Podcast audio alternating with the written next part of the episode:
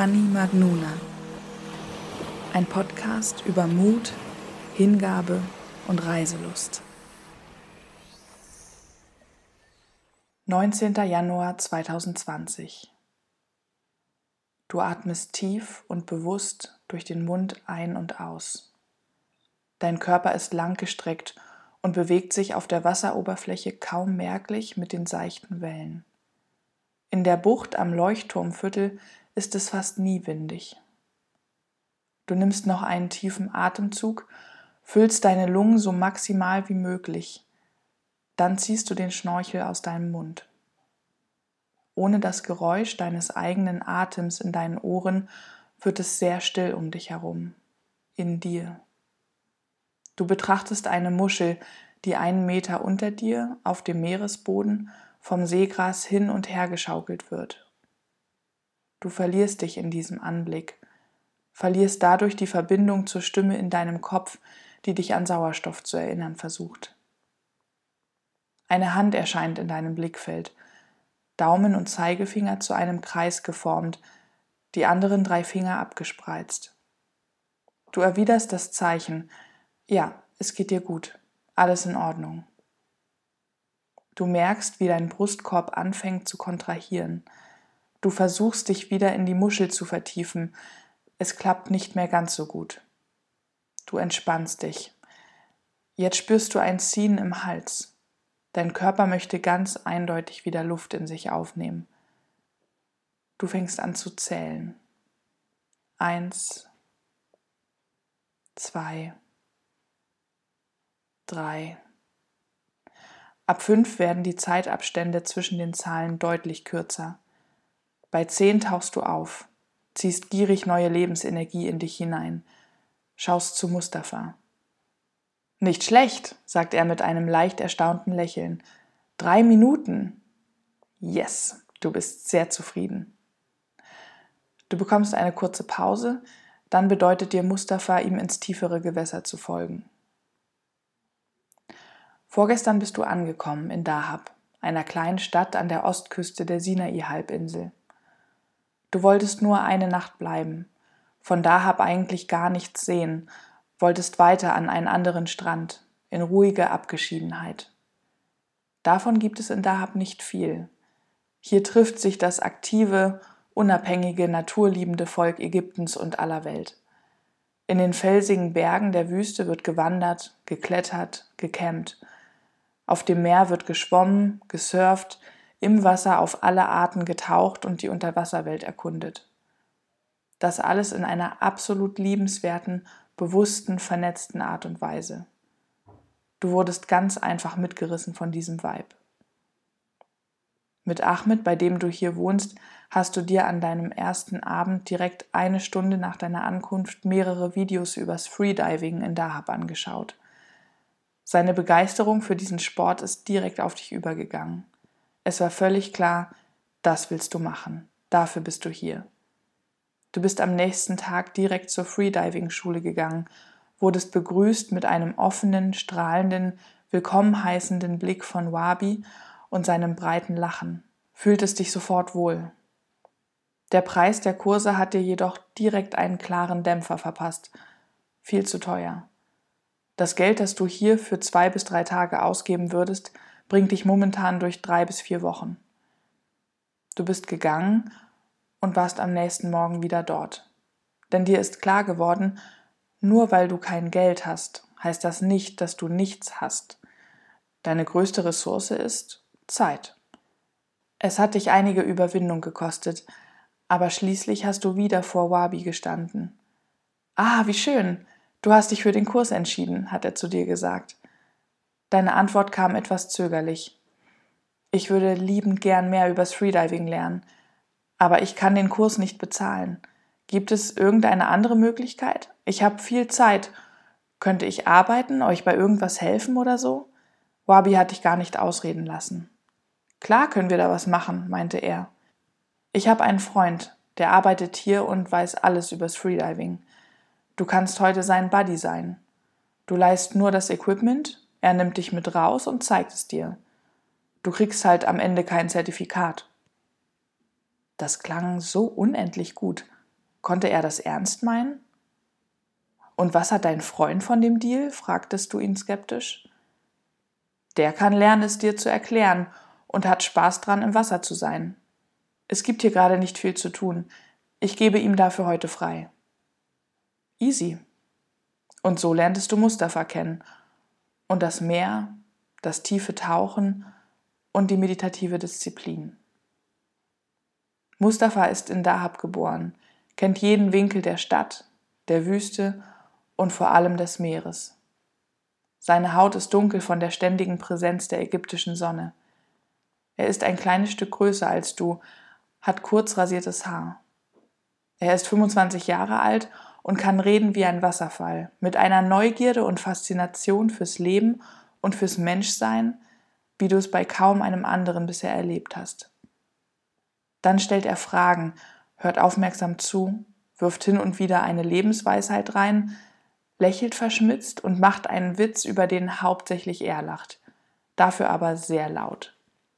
Manchmal lauft ihr auch einfach schweigend am Strand entlang. Er war noch nie außerhalb von Ägypten und kaum einmal weg aus Dahab, aber trägt so viel Freiheit in sich, als hätte er schon viele Grenzen hinter sich gelassen. Er möchte die Welt und sich selbst nicht mit dem Kopf, sondern mit dem Herzen verstehen. Du hast ihn sehr bald in deines geschlossen. Er schaut über seine Schulter zu dir. Du bist direkt hinter ihm. Gemeinsam schwimmt ihr weg von dem mit Strandcafés, Bars und Restaurants flankierten Ufer der Bucht hinein ins rasant tiefer werdende Wasser. Noch kannst du den Boden unter dir erkennen. Das Wasser ist glasklar. Dann verschwimmen die Konturen und schließlich ist unter dir nur dunkles Blau. Mustafa schwimmt ein bisschen hin und her, bis er findet, was er gesucht hat. Er zeigt auf eine Kontur, die man mit viel Konzentration schwach unter euch erkennen kann. Dorthin soll's gehen. Alles klar. Du legst dich wieder langgestreckt auf die Wasseroberfläche, den Blick nach unten, den Schnorchel im Mund, entspannst deinen Körper, atmest regelmäßig tief ein und aus. Drei Minuten lang. Mustafa gibt dir ein Zeichen. Du nimmst noch einen tiefen Atemzug, entfernst den Schnorchel aus deinem Mund und tauchst nach unten. Du hältst dir mit der linken Hand die Nase zu, um Druckausgleich zu machen. Irgendwie sitzt deine Brille nicht richtig. Es entsteht unglaublich viel Druck. Du hast das Gefühl, deine Augäpfel werden aus ihren Höhlen rausgequetscht. Du spürst deine Lunge, den Drang zu atmen, fühlst dich unwohl und drehst um. Du bist nur wenige Meter weit gekommen. Zurück an der Wasseroberfläche schaut Mustafa dich besorgt und überrascht an. Was ist passiert? fragt er. Ich weiß nicht, entgegnest du. Ich habe mich einfach unsicher und mich körperlich nicht wohlgefühlt. Ich hatte Angst, weiter runterzugehen. Ihr wisst beide, dass Angst und Panik so unendlich viel Energie verbrauchen, dass man diese beiden beim Tauchen unbedingt zurücklassen sollte. Gut, dann noch einmal.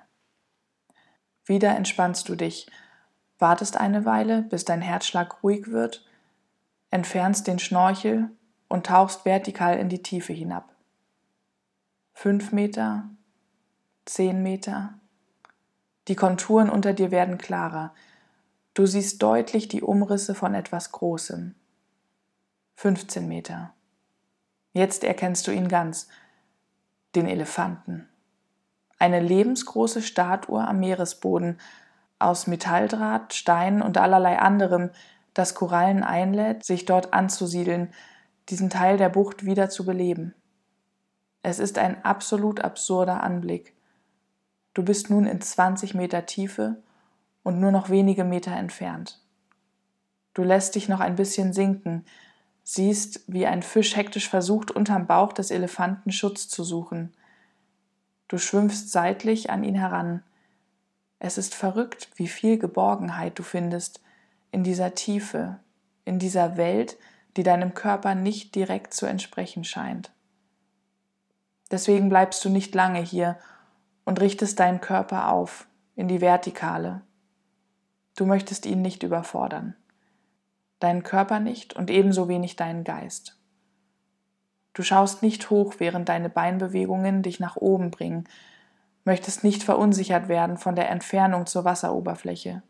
Es ist nicht gut, jetzt schon ans Atmen zu denken. Nur durch die Präsenz im Jetzt kannst du in der Entspannung bleiben. Im Augenwinkel siehst du Mustafa, der zu dir hinuntergetaucht ist, um dich in den letzten Metern zu begleiten. Es wird immer heller und plötzlich ist dein Kopf wieder an der Luft. Du atmest, hörst das Rauschen des Wassers, Menschenstimmen, das rhythmische Platschen der Kitesurfer, die in nicht allzu großer Entfernung über die seichten Wellen peitschen. Das ist eine andere Welt hier oben. Du schaust noch einmal nach unten. Vom Elefanten ist nichts mehr zu sehen. Ihr schwimmt weiter. Nachdem ihr euch am Rand der Bucht, wo noch viele Korallen und Fische zu finden sind, im Wasser ausgetobt habt, sitzt ihr einige Zeit später erschöpft und glücklich in El Mahalawis Fresh Juice Laden und schlürft frisch pürierten Mango- und Guavensaft. Auf die kleine Terrasse, auf der sich zwei Tische eng aneinander quetschen, scheinen die letzten Sonnenstrahlen des Tages, bevor sie hinter den Hügeln der Wüste verschwinden. Wie lange bleibst du noch? fragt dich Mustafa. Ich weiß nicht, sagst du unsicher. Vielleicht bis übermorgen? Oder länger? Eine Pause entsteht. Was machst du morgen, willst du von Mustafa wissen. Ich denke, ich muss mal wieder arbeiten, sagt er mit einem fast entschuldigenden Blick. Aber wir können davor oder danach zusammen ins Wasser, wenn du möchtest. Und was machen wir heute Abend? fragt er dich zurück. Du schaust dich um. Gerade ist ein herrlich süßer Geruch in deine Nase gestiegen vom schräg gegenüberliegenden Bäcker, in dem allerlei Kekse und Patisserie angeboten werden. Ich habe Lust, einen Kuchen zu backen, sagst du. Lass uns auf den Markt gehen und einkaufen. Bist du dabei? Natürlich ist er das. Ihr bezahlt eure Fruchtshakes und schlendert gemütlich hinein in die Gasse in Richtung Marktplatz. Obwohl du voller Tatendrang und Fröhlichkeit bist, fällt es dir nicht leicht, vom Wasser wegzugehen. Es ist, als hättest du einen Teil von dir dort zurückgelassen und wiederum etwas vom weiten Blau in dich aufgenommen, das dich nun mit einer tiefen Sehnsucht dorthin zurückruft. Morgen, sagst du dieser Stimme, morgen bin ich zurück. Und steigst mit Mustafa in eine rege Diskussion ein, auf was für einen Kuchen ihr am meisten Lust habt. Ach Leben, du wunderschönes, mich immer wieder herausforderndes und mit Glück und Liebe beschenkendes Mysterium. Ich danke dir.